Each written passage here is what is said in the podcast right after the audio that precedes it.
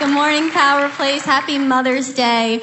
So excited you guys are all here to come together and worship God corporately. There's literally nothing better. Um, just the best day of the week. Um, we value honor in this house.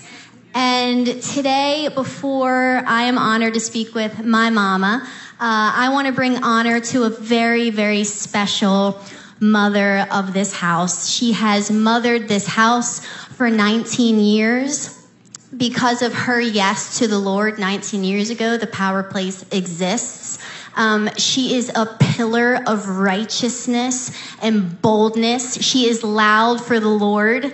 And not only is she an incredible mother to her children, but she's also an amazing spiritual mother to many of you in the room. Um, she's one of those women who laughs in the face of darkness and in the face of trial. She's definitely gone through trials in her life and is one of those type of women that are so planted so deeply in the Lord that when storms come her way, she's never been knocked over. She's always stood strong. Incredible, incredible woman. I am so blessed. And would you help me honor as we welcome her to the stage, Pastor Christy Hollis?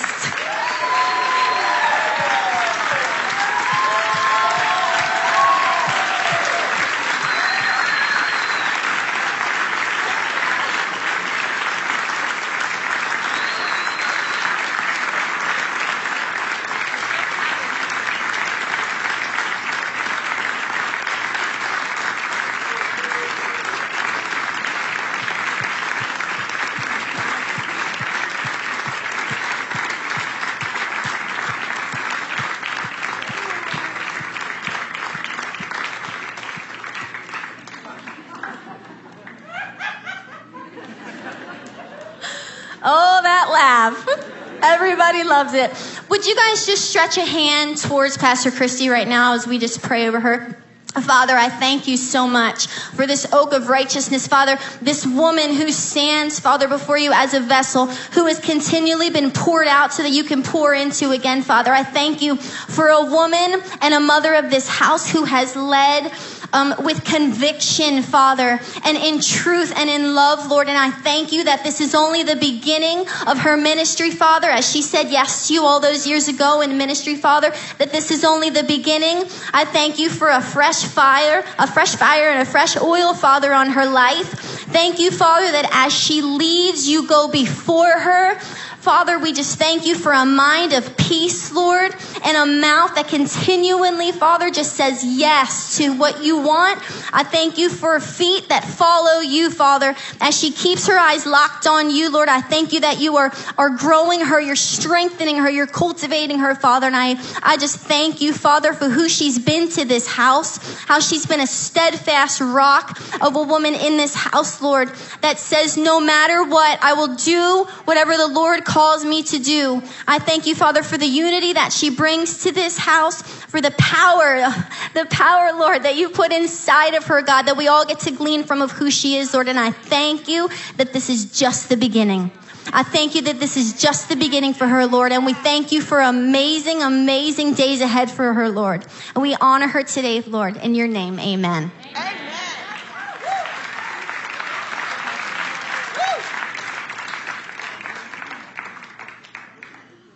There's no one like Pastor Christy. Amen. Amen. She has championed us and encouraged us as her kids, Isaiah and I, and Pastor Allie and Landon, and Amen. she's a good one. Yes, she is. Okay, well, Hi. moving along, I am so excited and honored. Um, when we were thinking about Mother's Day months ago, I said, I have got to get my mom on stage with me. Um, this woman, Deb, this is Debbie Grandizio, my mom. You've probably seen her around here. A lot of you know her, a lot of you don't. That's okay. Um, she is an incredible woman of God.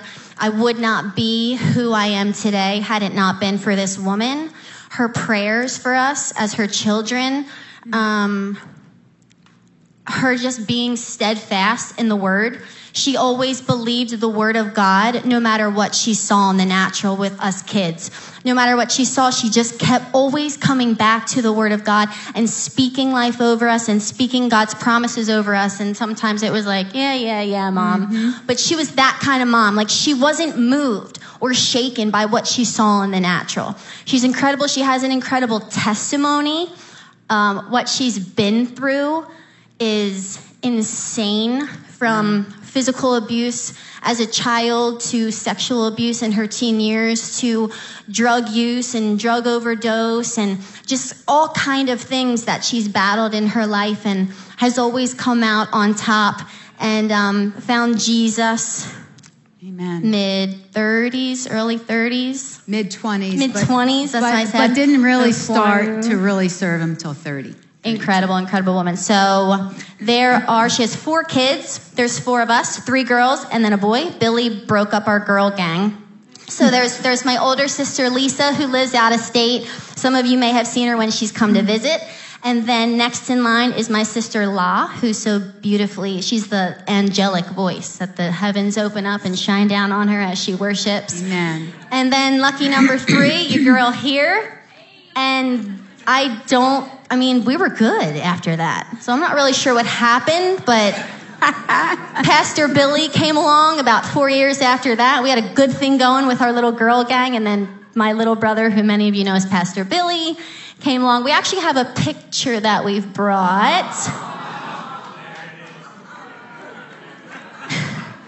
I know, I know. I had to embarrass Pastor Billy a little bit, and he's not even in here today. He's serving with the kids. I mean, but that's my dad, Mr. Bill Grandizio, who runs our finances. Oh, there we are. Precious. You can't get more 90s than that picture right there. The velvet vest over the white turtleneck, the bat, yes, the bangs. I mean, law, the bangs. We're going back to it. We're doing it. that was 90s. So that's us. But mom, why don't you tell us a little bit, just a little bit before we get started into our questions for the day? Why don't you tell us a little bit just about what growing up, some of the growing up years looked like for you? Okay. Um, I was the third, I was the baby of three kids. And um, my dad was military, loves his country, such a patriot. He was a, um, not Vietnam, he was World War II and Korean vet.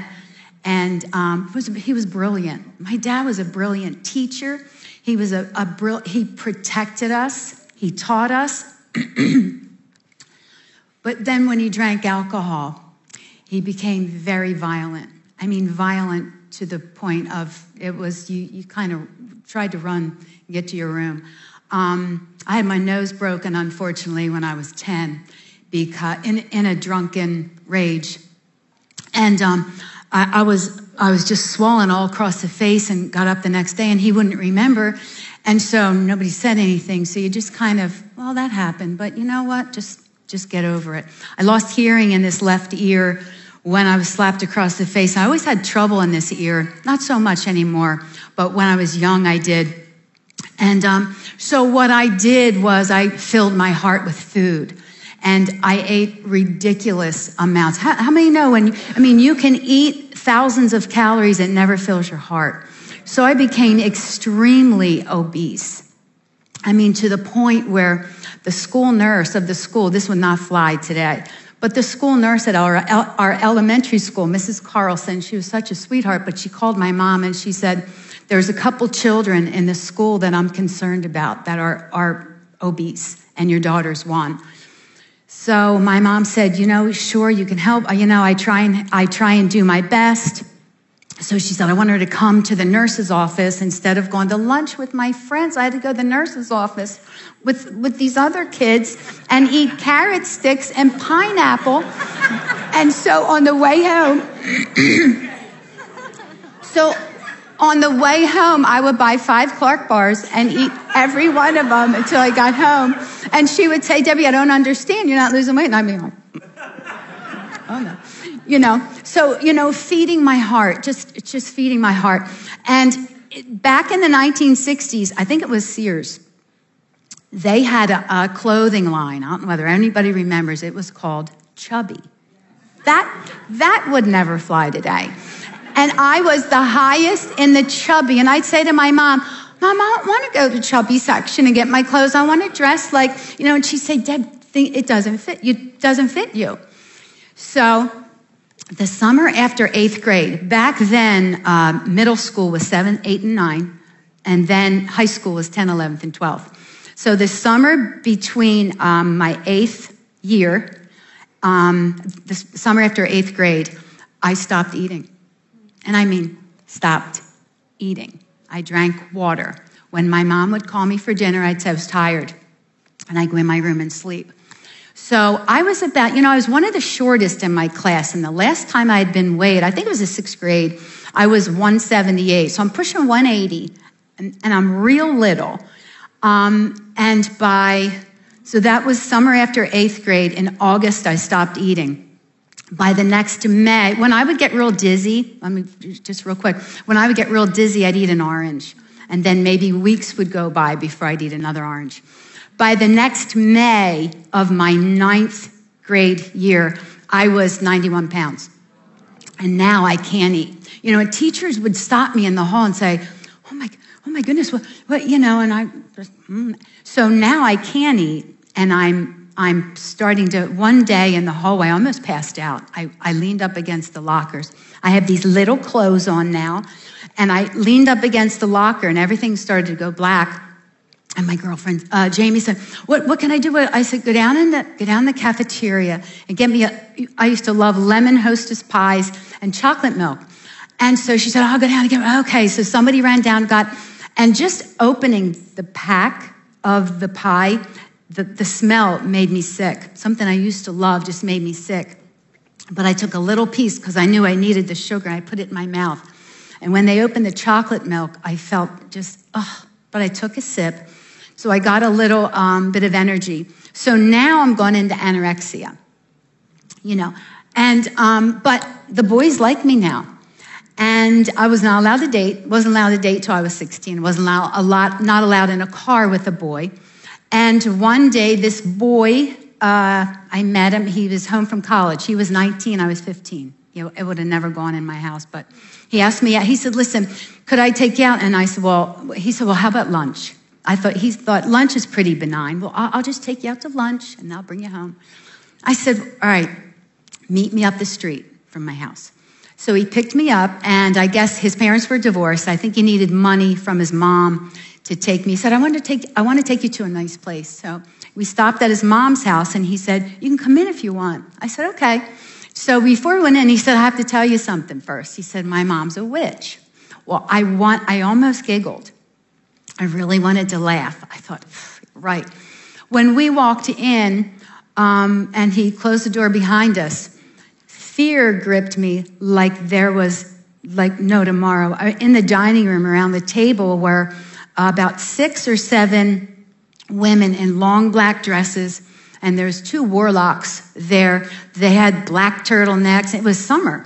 They had black turtlenecks, black um, uh, suits, and the one looked at me, I swear he looks like um, Anton McVeigh, who started the Church of Satan. I, I, don't, I don't know if it was, but he just, he, the way he looked at me, it was almost as if to say, I know you and I hate you. And as soon as he looked at me, I looked down. Now, the guy I'm with goes in the bedroom with his mom to get some money. And I'm standing there by myself.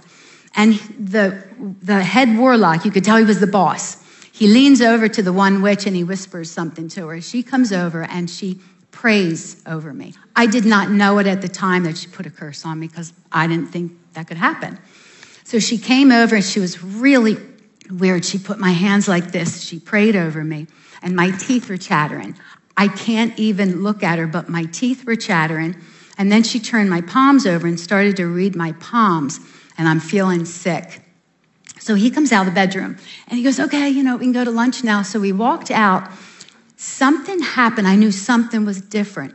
It was an appendage, it was like an appendage. Something entered me that I couldn't understand. I just, I, I didn't know, but I knew something happened. And I walked outside of his mom's house, and the grass didn't look as green, and the sky wasn't as blue. It was almost like a dark film was over my eyes. I thought, what is that? I kept, I kept wanting to get something off my back. I thought, what is that? So we got out to his car and I said, I feel sick. I can't go out to lunch. He goes, I, I just got money. I just, I said, I feel sick. I can't go out to lunch. Drop me off. So he dropped me off up the street, and the whole way down the street, I kept feeling there was, I don't know, something was on me. And I kept saying, What's wrong with me? What is that? Well, a couple months later, I was at school. I had to finish a report, and um, I had to wait for the late bus. That was a pain.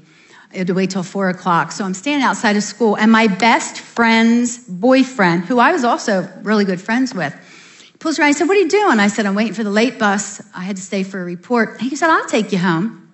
I wasn't allowed a car. I remember I wasn't allowed in the car with a boy.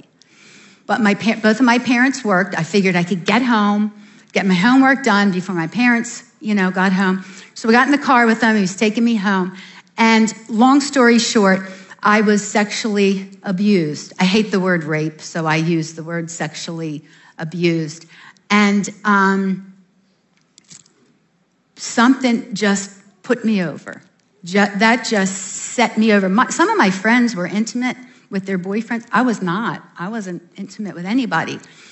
And um, right after this witch prayed for me, things were in my room. I would feel things in my hair. I would feel being choked. I would feel trying to wake up. I would feel like people were putting cinder blocks on my chest, and I would wake up gasping for air. And one day I said to my mom, Mom, something's in my room. I'm telling you, I'm not kidding. Something's in my room. And she got scared. She just said, Debbie, stop it. Stop it. That's crazy. And I thought, yeah, that's crazy. It's crazy, isn't it? But I knew what was happening. I wasn't sleeping. Um, so that pretty much, um, oh, the, then I, I, I dove into drug use. Like, I shouldn't be here. I shouldn't be here because if we were at a party and people were doing six lines of cocaine, I wanted 12. Um, and I'd chase it with the Black Russian, or that, that's an alcoholic drink, it's not a guy. I'd chase it with, with, uh, with the Black Russian. And um, I gotta take a drink real quick.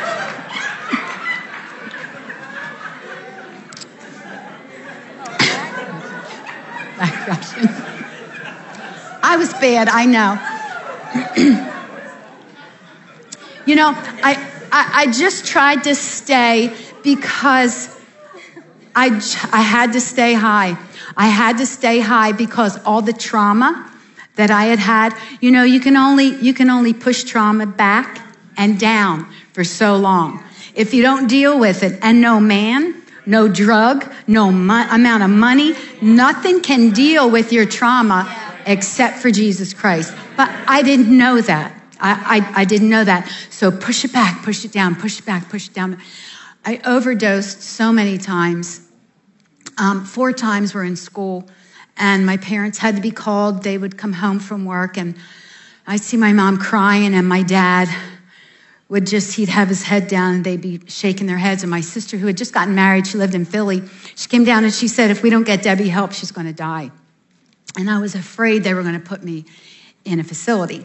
So my mother came in and she said, What, what can we do? What, what, do we, what do I do? What are we doing? I said, Listen, Ma, I, I just wanted to lose 10 pounds, so I took 10 Dexies. They're Dexedrine, they were um, speed. I said, I just wanted to lose 10. If I took one today, I'd be speeding until Tuesday. But I said, I just, I wanted to lose 10 pounds. So I took 10, 10 Dexies and my parents, they didn't know what to do with me. They just didn't know what to do. They were, I saw that they were scared to death. My mom, they, they didn't know what to do with me. So I took, that's a little snippet up into my teenage years. Yeah. Okay, so we have a couple questions for you. Okay. So, number one, what does a godly woman look like? Okay. The Bible says the kingdom of God is within you. So when you get up and you seek him and he is in you, it exudes, it, it, it comes out. She looks peaceful. She's confident. She doesn't care if anybody likes her. You don't like me? She doesn't care if she gets invited to all the places. You didn't invite me there. I don't care. And so she's just confident. She's peaceful. Am I not supposed to do that? We're going to put a quarter in the swear jar. So, don't, do don't. you want, you want me to bring you up to speed with what that means nowadays? Back in your days with the Italians, meant something else. Doesn't mean that anymore. We don't want to do that. Okay.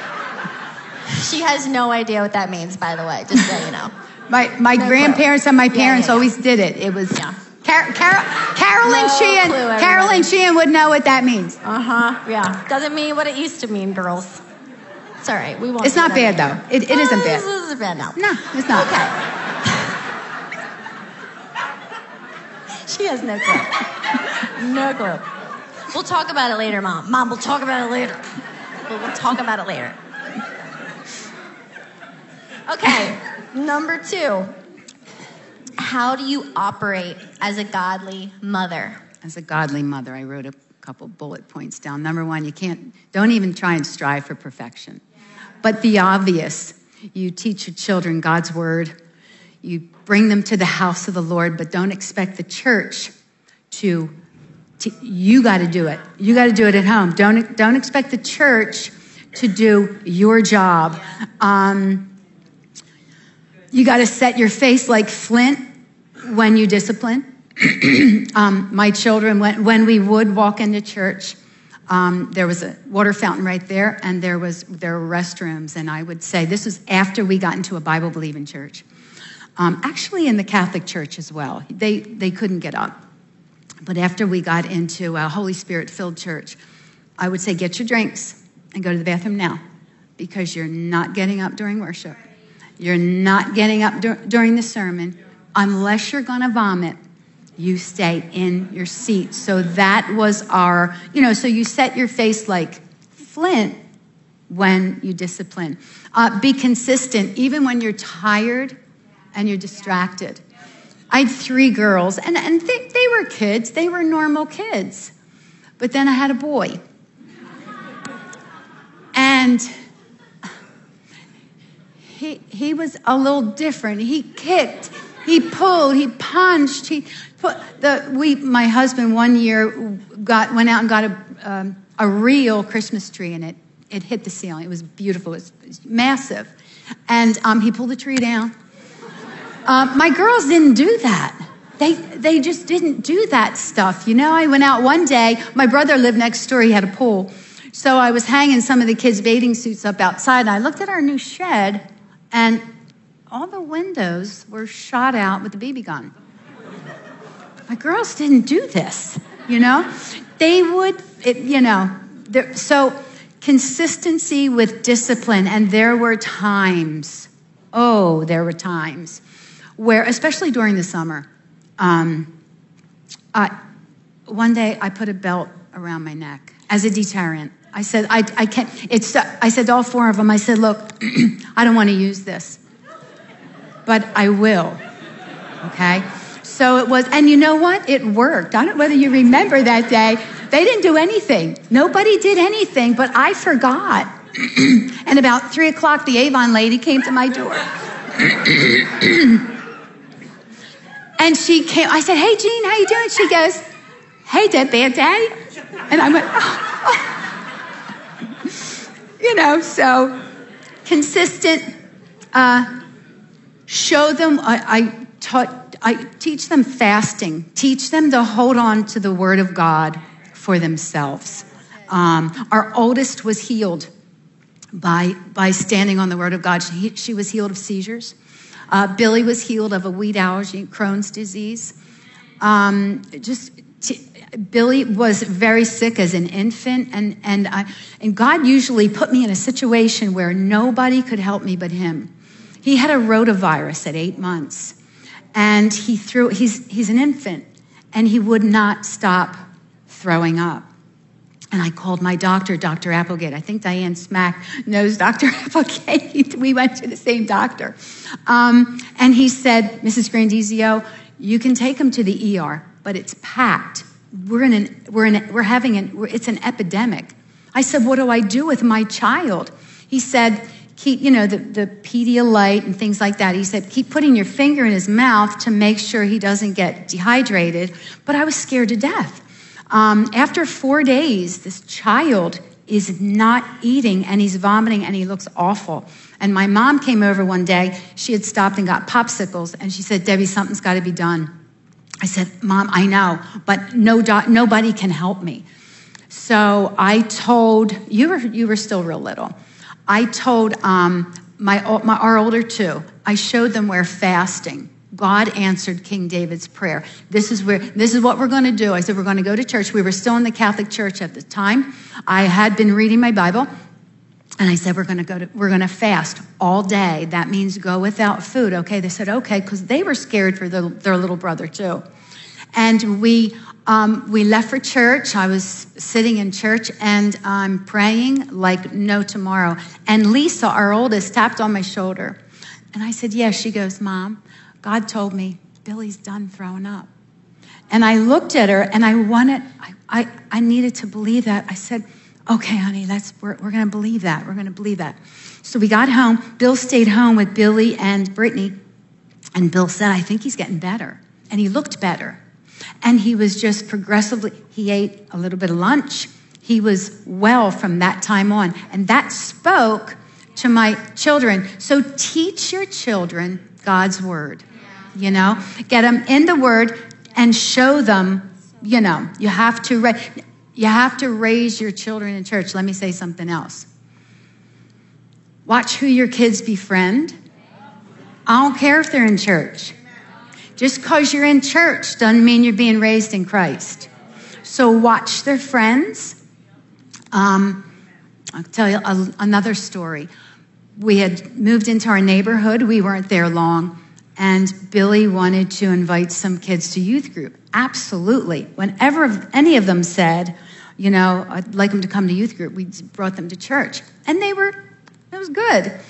Anyway, Billy said to me one, it was a Friday, and he said, Mom, we're all spending the night at this kid's house. He lived in my neighborhood, two streets down.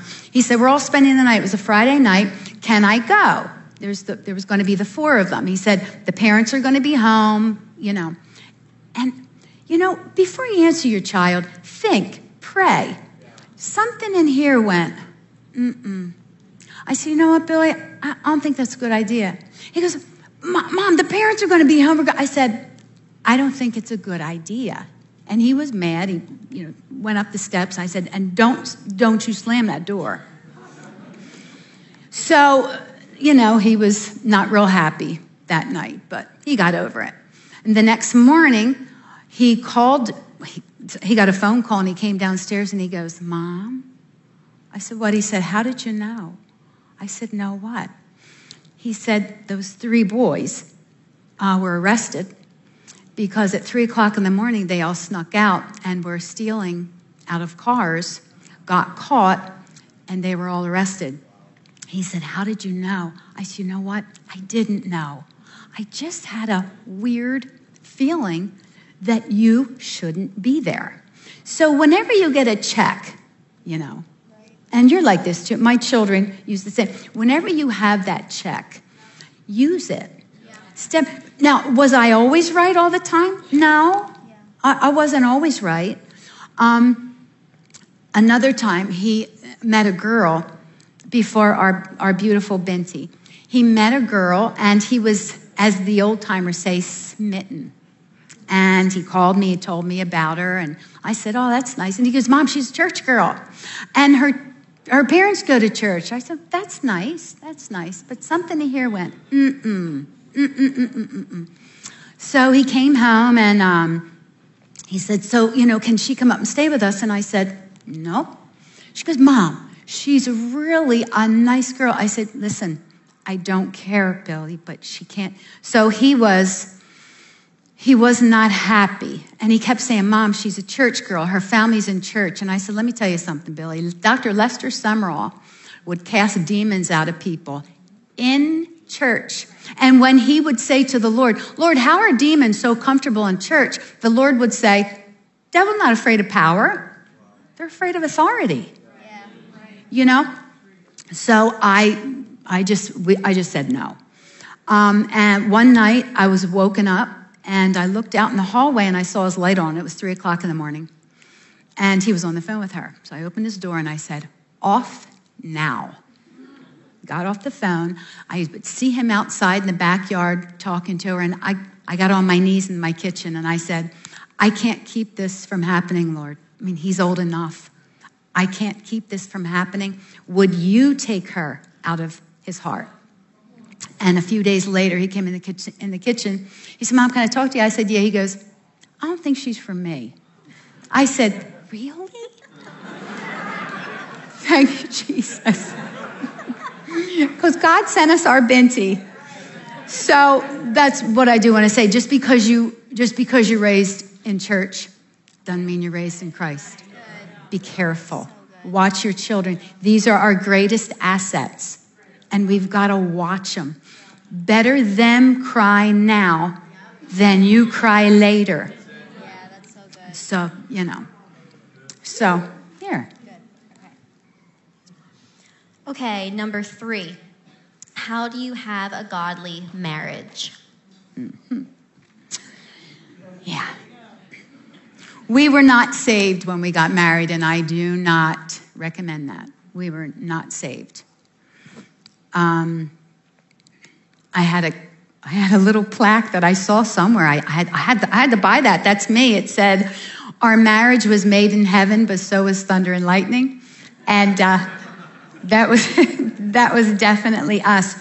Um, ladies, you pray for that man. Yeah. And you, you pray for that man and you wait. Husbands, pray for your wives and you and you wait. One day, you know, I, I got a hold of the Bible it's a long story. I have such a long testimony. I was very, very sick. And um, I got a hold of the Bible one day and I started reading it. And I, I guess I was about 25. It was right, right after I got pregnant with Lauren, or right after she was born. I got on my knees and I prayed, and he knows this. I got on my knees and I said, Lord, I, I want a new man. I, I want a godly man. I, I want a man who opens the Bible and leads me. So I want a new man. And I heard this voice in my frame say, Bill is going to be a new man. It took years. It took years. So be patient with God because as He's working on your spouse, He's working on you. Because I probably needed more work than He did. You know. So,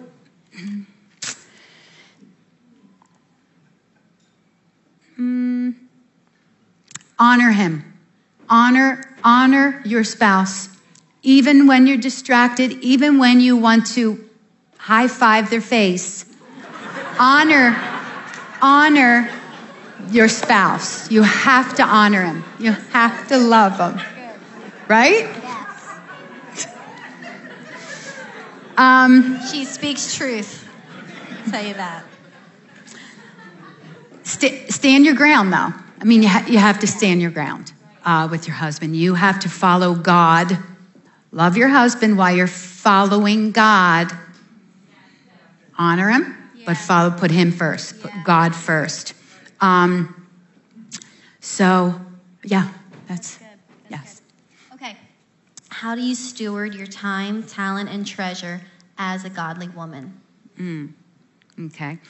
Well, my time, I do, I get up real early in the morning. I have to. And even when they were little, before I was really saved, I had to get up early in the morning and listen to quiet before all the noise started. And I had to let him fill me because the storm was about to come down the steps. You know, I had to let him fill me, um, and his presence just gave me peace. Just, just gave me peace. Now there were times where I would, sometimes I'd run up the stairs and I'd close our bathroom door. In our old house, there was a, a church in the field behind us, and at the top of the steeple was a cross. And I prayed to a God that I didn't know, but I would look out there and I'd say, I can't do this. Because somebody be fighting. Somebody say, he's pulling my hair, she's kicking me. I said, I would say, I can't do this. I didn't have good role models. Like that's gonna that's gonna make God move. I, I, I did I don't have good role models, and all of a sudden you hear pounding on the door. She's hit me. His, so you're gonna have days where, okay, Lord, okay, okay, Lord. So the most important thing is get into God and Him into you early in the morning before everybody gets up. Yeah. Mm-hmm. Talent? I'm gonna hit on that. Well, you, it says, How do I steward your time, talent, and treasures? I'm not sure how much talent I have, but because of everything I've been through, I love to encourage. Like if if I can put encourage and come alongside of you, because I didn't have that. I had nobody doing that for me. So I like to come alongside of people and say, you can do this. You can make it in God. I also like to bake and cook and I that's kind of my talent, I guess. I like to do that. So yeah. Okay. Can you talk to us about you pre God versus walking with God? Hmm. Yeah. you know, trying to fight back all the trauma. Push it down. You, you can do that when you're young. And, and I even took up transcendental meditation because I think I would have gone to the moon on roller skates looking for peace. I didn't know what peace was. The Bible says, Be still and know that I am God, and God gives you peace. Satan drives you, and he'll push you and push you. And I felt like my teen and young adult years, I was running. I just kept running in my mind because if I sat still, then I was going to have to deal with everything and the horror that happened to me. And the horror that still keeps happening because those things would still be in my room. Um, so I went and took up transcendental meditation and I knelt before God that I didn't know. Um, I paid lots of money to do this. I went to the professor's house and there was incense and flowers and you knelt down before the Maharishi Mahesh Yogi and I thought it was cool because the Beatles did it. So I took this up and I knelt, knelt down before a God that I didn't know, an Eastern foreign God, and I denounced Christ and I pledged my allegiance to this foreign God. And things actually got worse for me. And um, so more drug use. I mean, I had to just just keep doing it. And I like dating guys with first of all, I liked guys with hair down their back. If they if it touched like all the way down here, that was my favorite. And they had money for good drugs. That's what I like. Fast cars, long hair, you got money for good drugs, we're in. Um, so that was a little bit of, that was how I was. And then, you know, after, after high school, my dad was really good friends with one of the doctors at our local hospital who ran the laboratory. And my dad said, I got you a job. I said, okay. So I went down and I interviewed with Dr. Siemens and Dr. Spector. And I'm not supposed to use names. And, and so, and so they hired me. They hired me. And I'm learning, I was learning things in that hospital. Like there's, there's no way college could have showed me all that. Doctors were teaching me stuff. I had to study. I had to study microbiology and biology and, and urinalysis and chemistry. And so I did so well that um, the doctor, uh, the doctor, one doctor said, "We're going to give you the urinalysis lab." And I said, "Okay." So I thought, I got it. I got to get myself together. I have to get myself together. So I stopped hanging with all my former friends and I'm meeting new friends. But I still don't feel normal. I kept saying, What's normal? I felt like everybody had a map in life except me. Can I tell you something? Sometimes people come into church and they think everybody's got it together but them. That's a lie. That's one of the biggest lies that you could ever, ever listen to. So, so I got this great job at the hospital. I'm making good money. I have a new car. I'm meeting new friends. We're going on cruises. We're, we're clubbing in Philly. We're clubbing. In, I mean, we're just having a ball. And I, that old, what's wrong with me? I need, I need a boyfriend. I need a good boyfriend. And so one of the doctors at work one day asked my friend and I to go to his friend's 21st birthday party. A lot of you know the story. His, 20, his friend's 21st birthday party. And I thought, I'm done with parties. I'm, I'm done. I don't want to. Well, my girlfriend, after we got home, she called me. She goes, We're going to that party. She said, I am picking you up at seven. Click. And it's back in the archaic days when the phone is on the, well, I can't call her back. She's not answering. So I thought, let me get ready.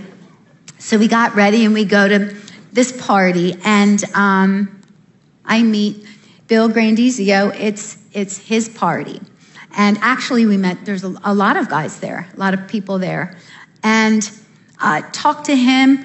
And for the first time, I thought, I, think this guy's normal. And and and and I felt for the first time I felt safe. I never felt safe with a guy until I was him with him. And remember, I liked boys, long hair down your back, um, druggies, and he wasn't.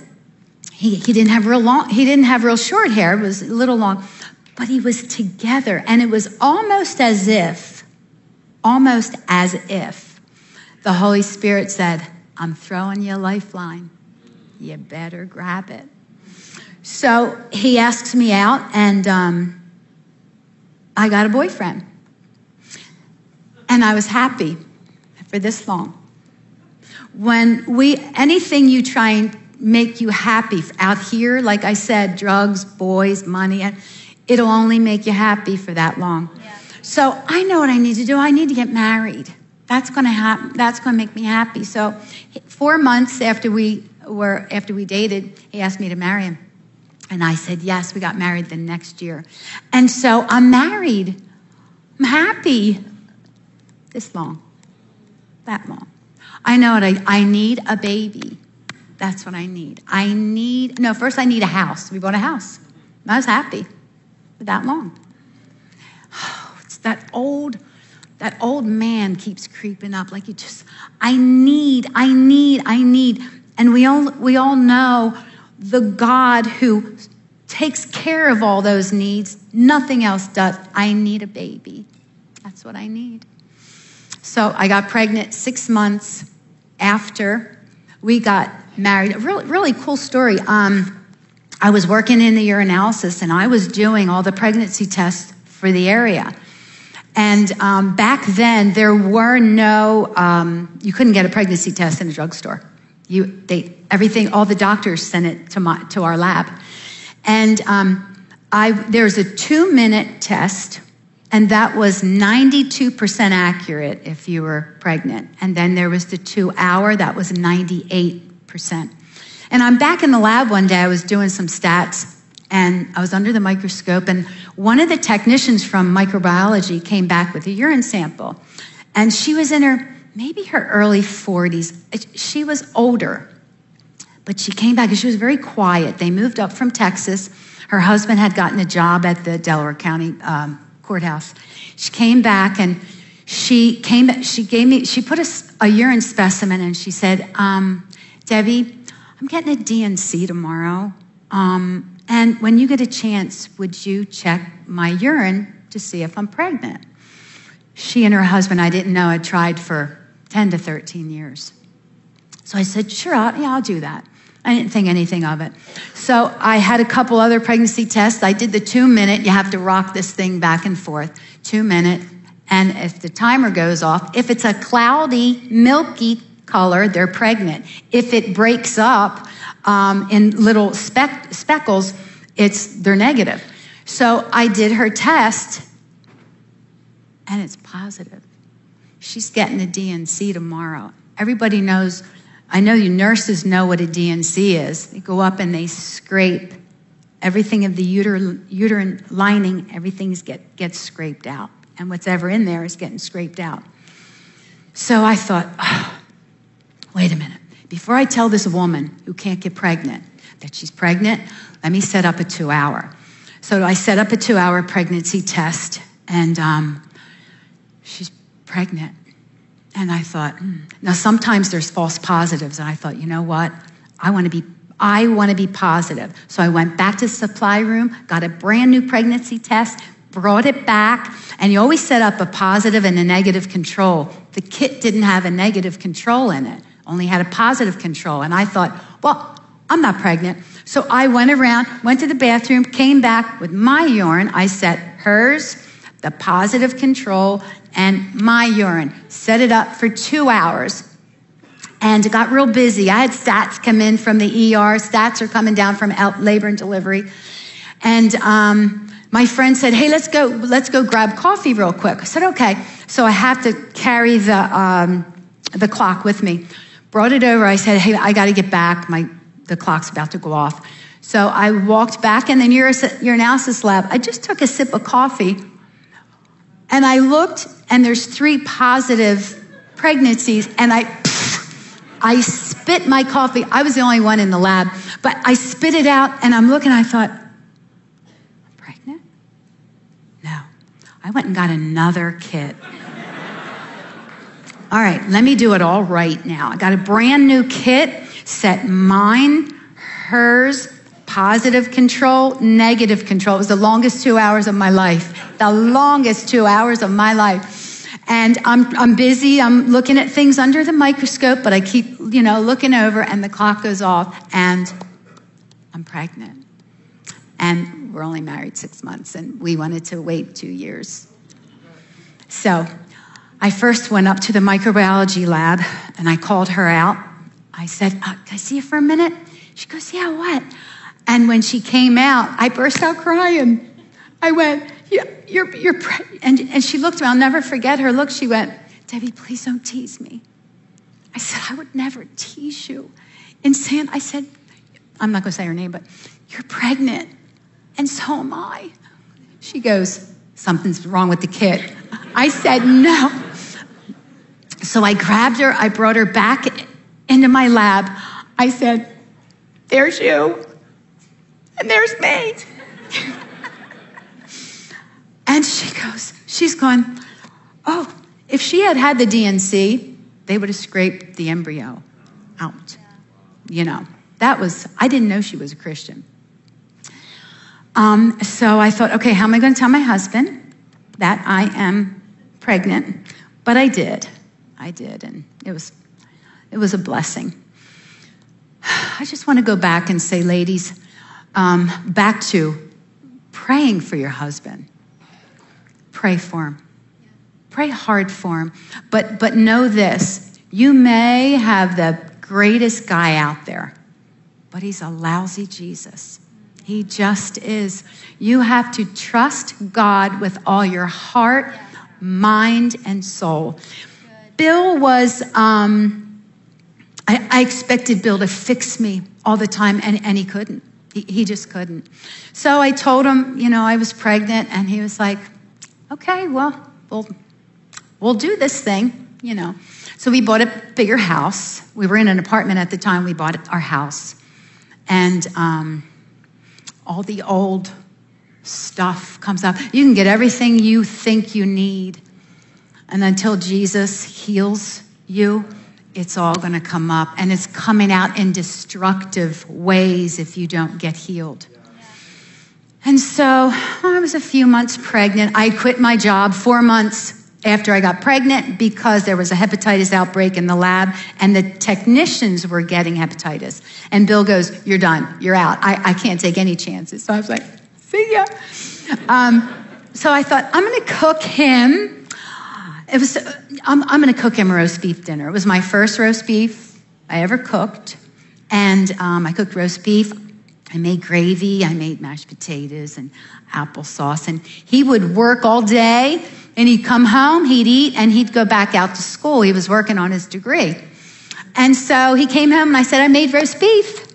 And so we sat down and we're eating it. And I said, How is it? And he said, It's a little tough.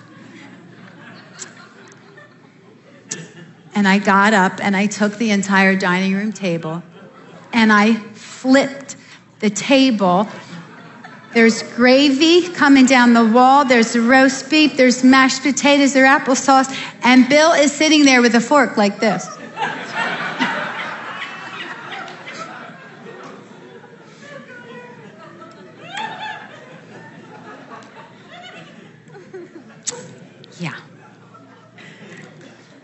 And he goes, You know, you're going to have to clean this up, right? Because he had to go to school. I was so mad after he left because he didn't help me, but he had to go to school. I sat on the floor, pregnant, gravy down the wall, roast beef on the floor, and that old, What's wrong with me? What's why am I so angry? What is wrong with me? I, I, I, I didn't know. I did want to say a couple things here. Um, so I, I just had it. I, I had just had it. That was one of many times where I would flip out, and he loved me no matter what. Any other guy that I dated, if I had married, we would have been divorced. But Bill loved me. Wasn't always happy with what I did, and he didn't fix it like I said, he would say, You're going to have to clean this up. Um, but he loved me. And I think uh, the year 1991, I was tired of playing. I was tired of playing with God. I had been reading my Bible on and off. And I, would I'd have these, there was so much drama. I always had drama in my life from all the trauma that I had. Um, and this one day I had, I, was mad at something. I picked the vacuum cleaner up over my head and I smashed it till I just had a pole and wire left. And I just thought, I, I can't do this anymore. I can't do it anymore. So I got the Bible back out. This is my first Bible. It is so tattered and torn. It is all I mean, messed up, pages falling out. It is my tattered Bible. But you know what they say? People whose Bible's fallen apart usually has a life that isn't. So I keep that there. I have other Bibles at home, but that's my favorite one because of all the writing, and that was my first one. And so I said, What do I do? I don't know how to fix me. And he tried, but he couldn't. So I opened the Bible up to what, what did people do when they really were serious about God? I saw where King David fasted. I said, that's what I'm going to do. So it was Easter Monday, 1991. I went in my room. I got on the floor. I put my face in the carpet. But before I looked up through the window and I said, I'm not going to get up again. I won't eat again until I know you. I put my face down in the carpet and I just cried. And it was as if somebody put a VCR camera on in my head. I didn't know the word vision then, but the vision was this. I was I had my face in the carpet, but I was watching me in a desert, and it was just dry, um, arid. There was one palm tree over to the right, and I was watching me. But as I was watching me, right here in my sternum was this, this dark, these dark things were just swirling and swirling. And every once in a while, one would rear its head. And it looked like all I can do is explain it like an ugly alligator.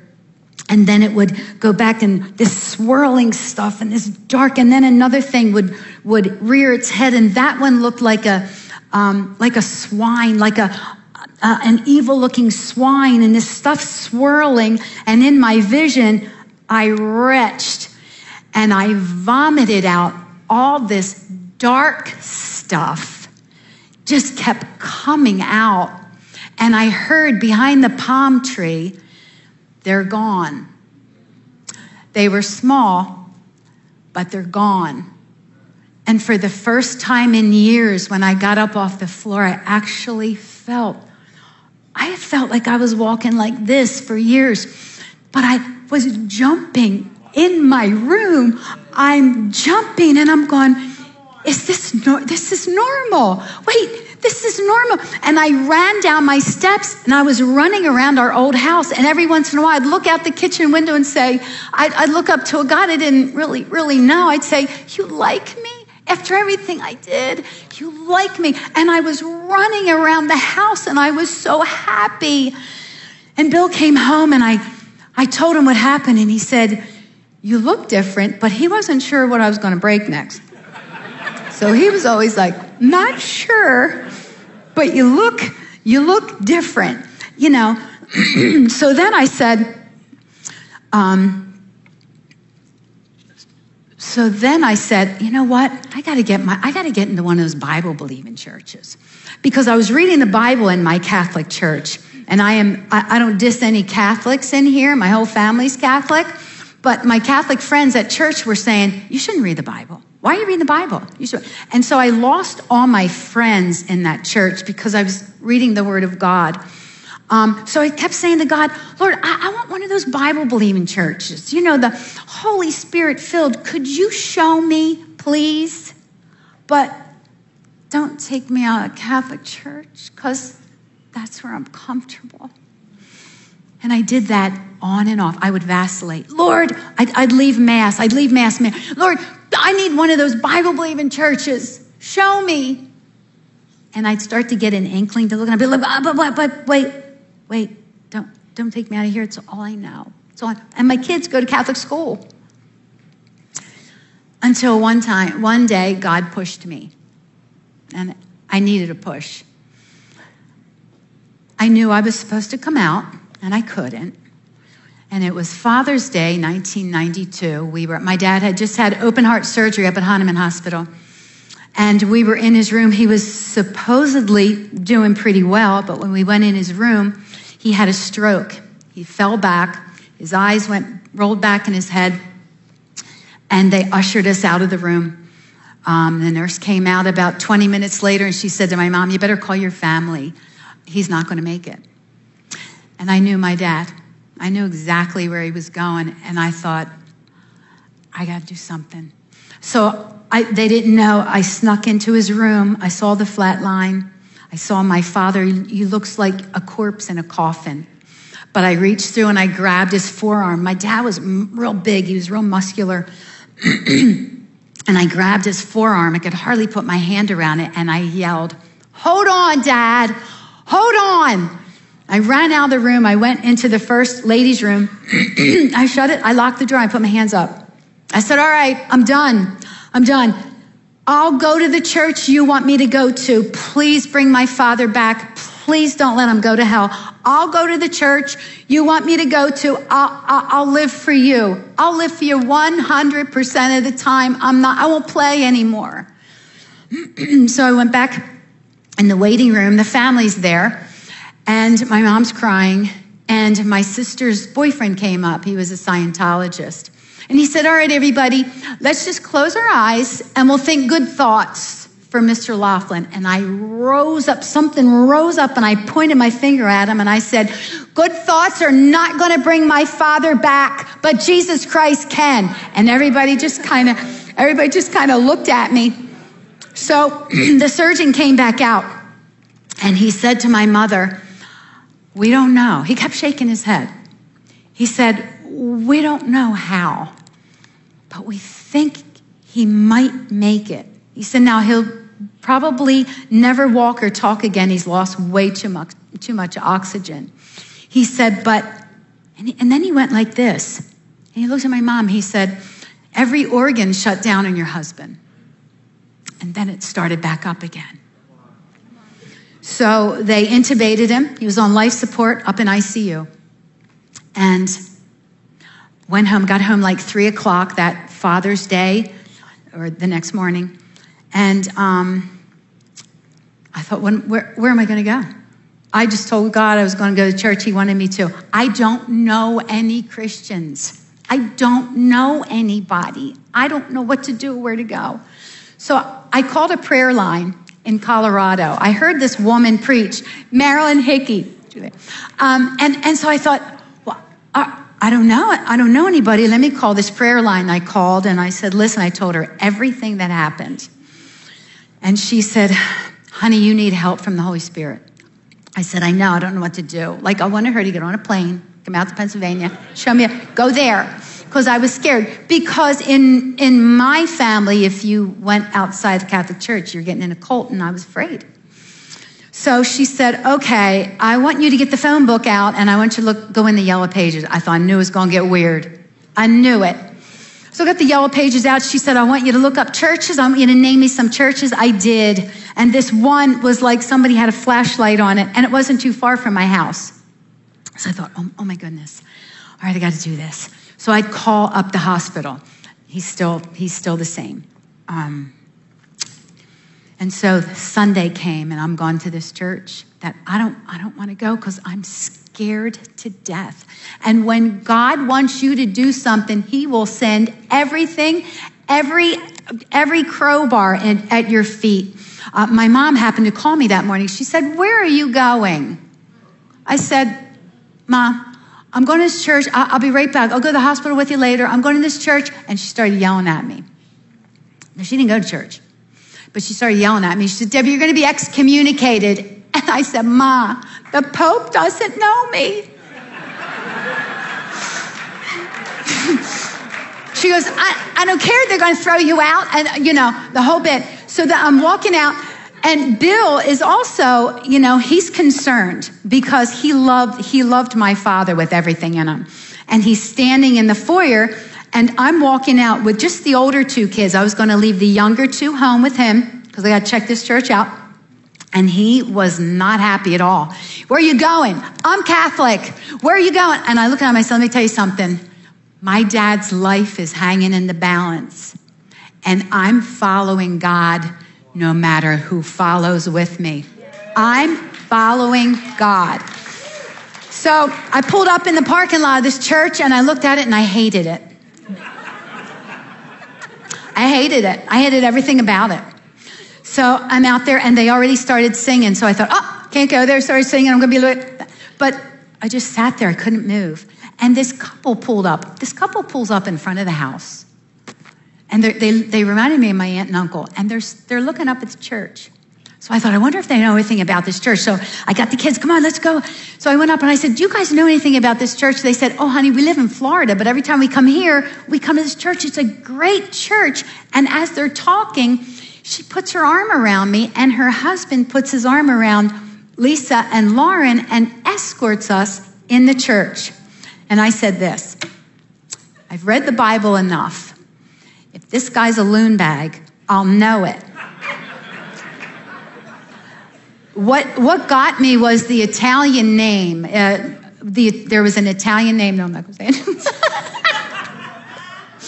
the, the, Italian name um, out of this church. And I thought, uh, uh, oh, he's Italian. All right, he can't be too bad. Okay, I'm going to go. But here, that guy left, and there was an, there was an interim pastor. And so I walked, walked in the church. I sat down. I thought, all right, I don't want anybody looking at me. Don't greet me at greeting time. I just don't want anybody talking to me. And I mean, people flock to me at greeting time. I'm like, oh, okay, you know, that's fine. Pastor, Pastor Weed started to preach, and it was as if the sermon started with Dear Debbie. I'll never forget it. The tears are streaming down my face, and I heard this voice once again say, He is who you'll follow me through. I thought, all right, okay. So, good, he's Italian, so all right, all, all right, I'll, I'll follow him. So, as soon as church was over, that old, get out, you better get out of here. I got up, got the kids. I went to run out of the church, and Pastor Weed ran after me. He said, Excuse me. I turned, I said, Yeah. He said, My name's, you know, he told me his name. He, I said, Look, as soon as he told me his name, I said, Listen, I can't come back here. I'm Catholic. And he goes, he goes, so are we. I said, what? He said, so are my wife and I. And I said, listen, if I stay, would you help me? He said, every question you have, I've asked. So I thought, okay. I said, You know what? I'll come back. I'll come back. So he said, Would you like me to go to Hahnemann Hospital and pray for your dad? I said, You know what? I don't, I don't want to put that on you. You can't do anything more than what Jesus Christ is doing. Yeah. He said, I'll go if you want. I said, No, it's okay. I got home, I pulled up in the driveway, and as soon as I got in, the phone was ringing. It was my sister. She said, Debbie, dad's awake. He's sitting up.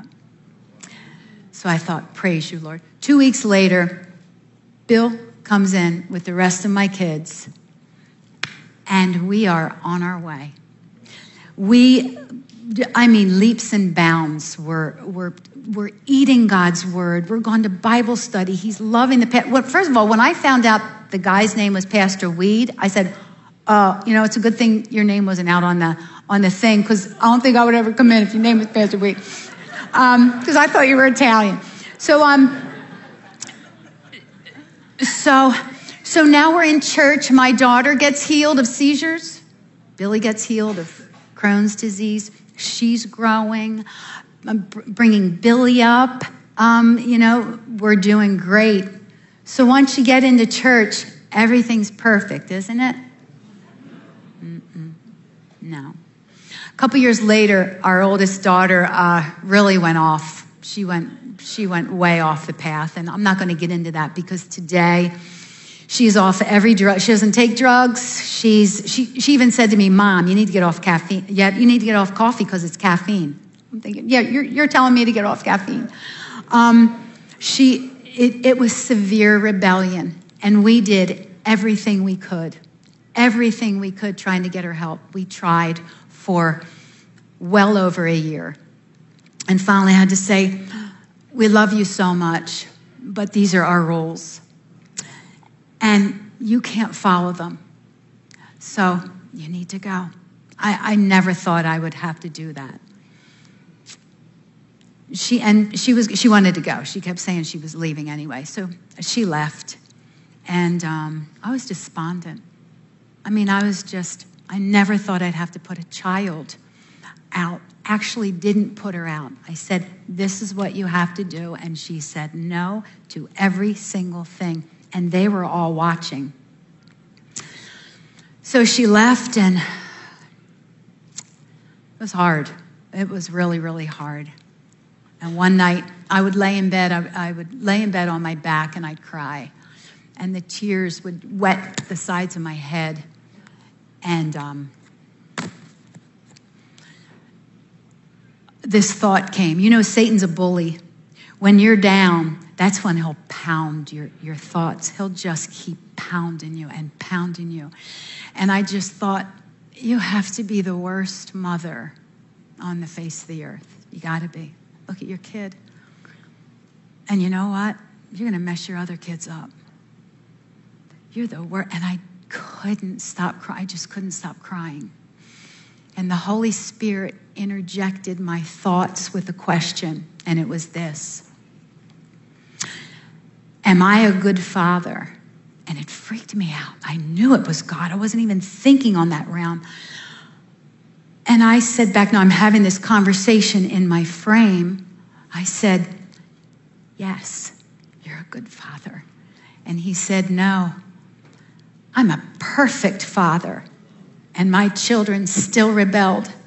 Stop beating yourself up and get on with the life that I died for you to live.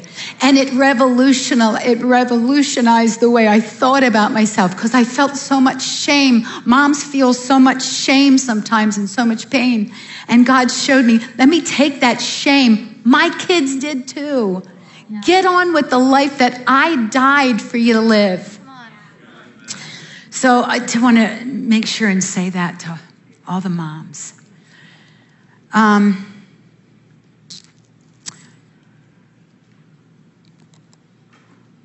church, I'm going to talk about church hurt. Anybody ever hurt in church? Nah. I thought I had, you know, all my friends in church, and a lot of people turned against us. A lot of people talked about us for how we raise, we're raising our children. We're too strict, and this and that. And one day I walked into church. I, I would cry on my way to church, and I dried my eyes out in the on the parking lot. I walked into church, and this woman who I thought was my friend, she came up to me and she said, Debbie, everybody in here is talking about you. And yet you come in and you go to your pew and you worship God like there's no tomorrow. And I had to cut her off. I had to walk away because I started to cry and I went to my pew. I was so hurt by some of the people and some of the things they were saying. My church, I thought you guys were my friends. It wasn't this church, another church. And I remember my pastor sitting me down. I was having panic attacks. Uh, my pastor sitting me down, and he said, Debbie, didn't you ever hear that the army of God is the only one, is the only army that shoots their own wounded? And I thought, wow, may we never, may we not do this here. May we, when people are hurting or somebody's kids are off the rail, don't judge them. They're doing the best they can. They're doing the very best that they can. You know,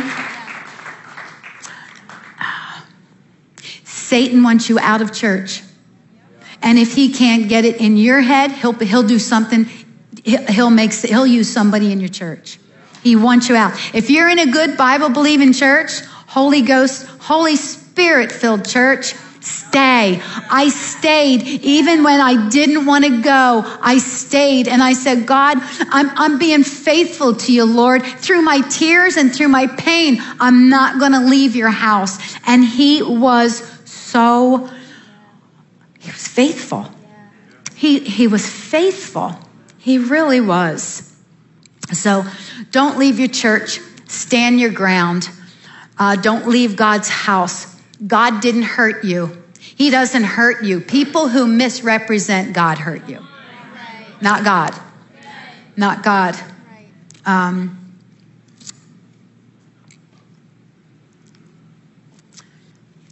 love that you went there because, just quickly, um, something as a kid growing up, you know, that's life people will come and hurt their say they're Christians or people that don't. And I watched my parents walk through hurt as a child in the church, and they could have left the church and ran mm-hmm. and hated people and hated God, or they could have stayed, and they chose to stay.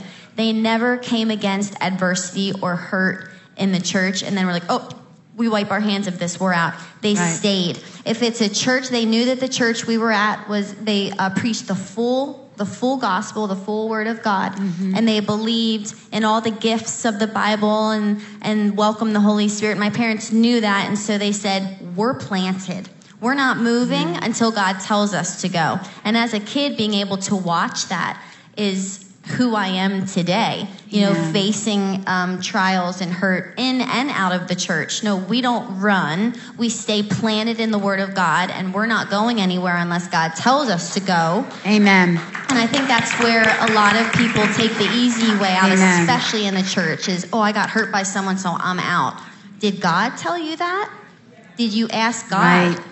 And so it was cool growing up watching. Life is not perfect. I watched my no. parents get hurt, but they they never turned their back on God.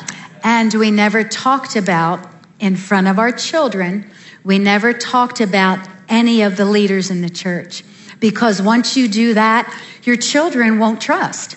You don't talk about any anybody who may hurt you or who you disagree with. You only encourage and uplift them. We didn't talk about to our children, they didn't know the people in church who were, who were talking about us, but we, we wouldn't discuss that in front of them. You just don't do that, you know. And God, He was faithful. He was really faithful. Um, you know, uh, one more thing I wanted to say. Um, people say to me sometimes, why, why are you so vocal in church?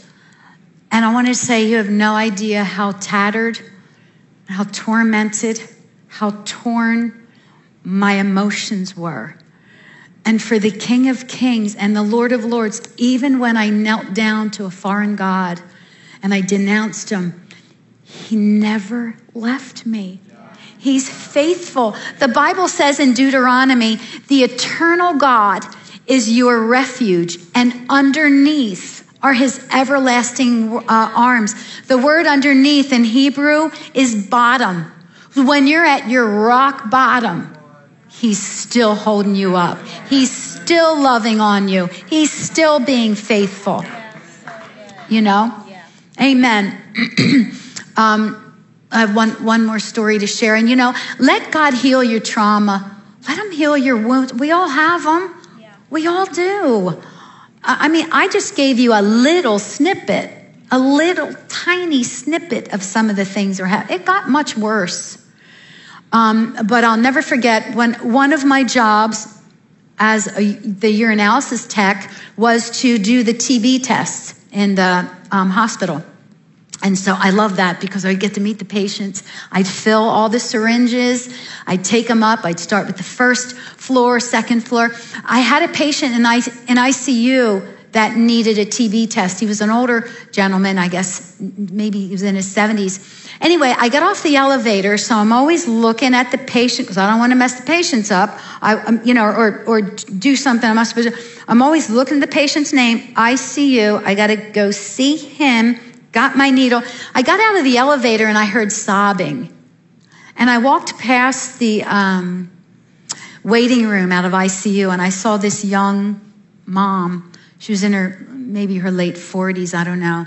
And she's sobbing on this person's arm, and there's other girls in there. They were in um, Catholic school uniforms and they're crying in there. I thought, hmm. So I went into ICU. I'm looking for my patient, but I see over to my right there's a young girl, and she was beautiful. Does anybody remember the? She's an older star, Natalie Wood. This this girl looked like a young Natalie Wood. She looked like a movie star. She was beautiful, and she was bandaged.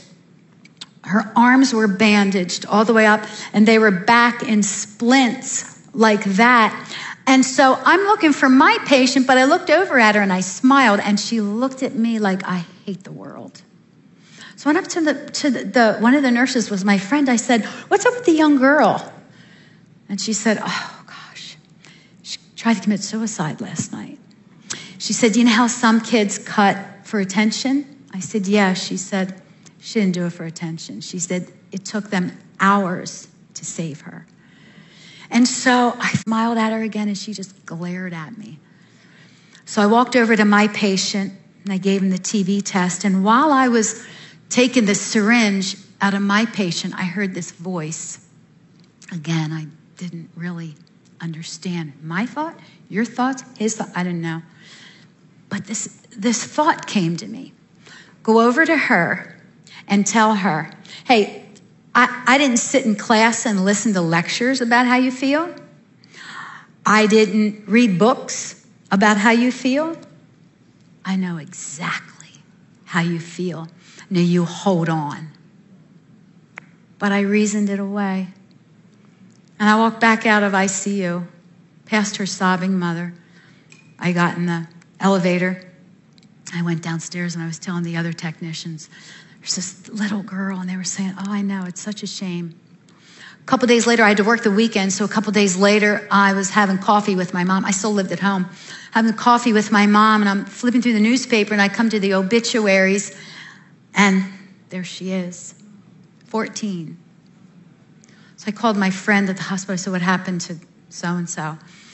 She said, her mom, she was discharged, and her, when her mom went to the grocery store, she went in the basement and hung herself. And, and the thought came, I should have talked to her. Maybe if I did, it wouldn't have changed the outcome, but I'll never know. So God wants us. Tell people. Get healed. Let Him heal your trauma and then share your story to touch others because that's what we're supposed to do. We're supposed to touch on and love others. So good, so good. Worship team, can you please come? Thank you so much for sharing. Can we just take a moment and honor this amazing woman of God right here that's come to share?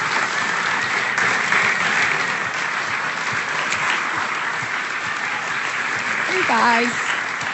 That makes me cry.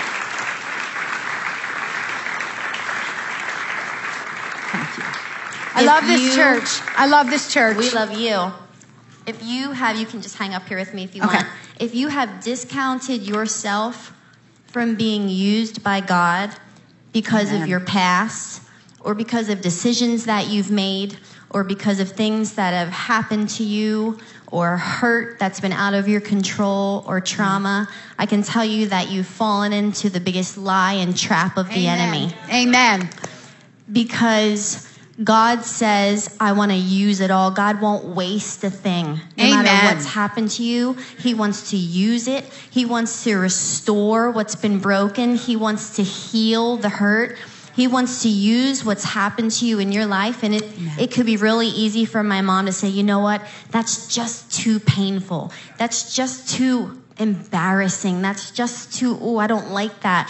But instead, when you come and have not just knowledge of who God is and His Word, but you have a revelation of who God is, it allows Him to come in and restore. It allows Him to come in and work. You start those Thank you, things that you that you felt so shameful about. All of a sudden, you realize that it's going to be used for God's glory Thank you, Lord. and um and and don't fall into the trap of the enemy where he says you can't be used you're too dirty oh that happened to you or you went through that no no no allow him allow god to come in and Amen. turn it around and use it as your story and your testimony because we've said this before the root one of the root words of the word testimony is do it again Amen. and when you release a thing out of your mouth and you release the goodness of god and what he's Amen. done in your life god wants Thank to you, do Lord. it again and you have Amen. no idea the people around you in your family at your workplace the people that need to hear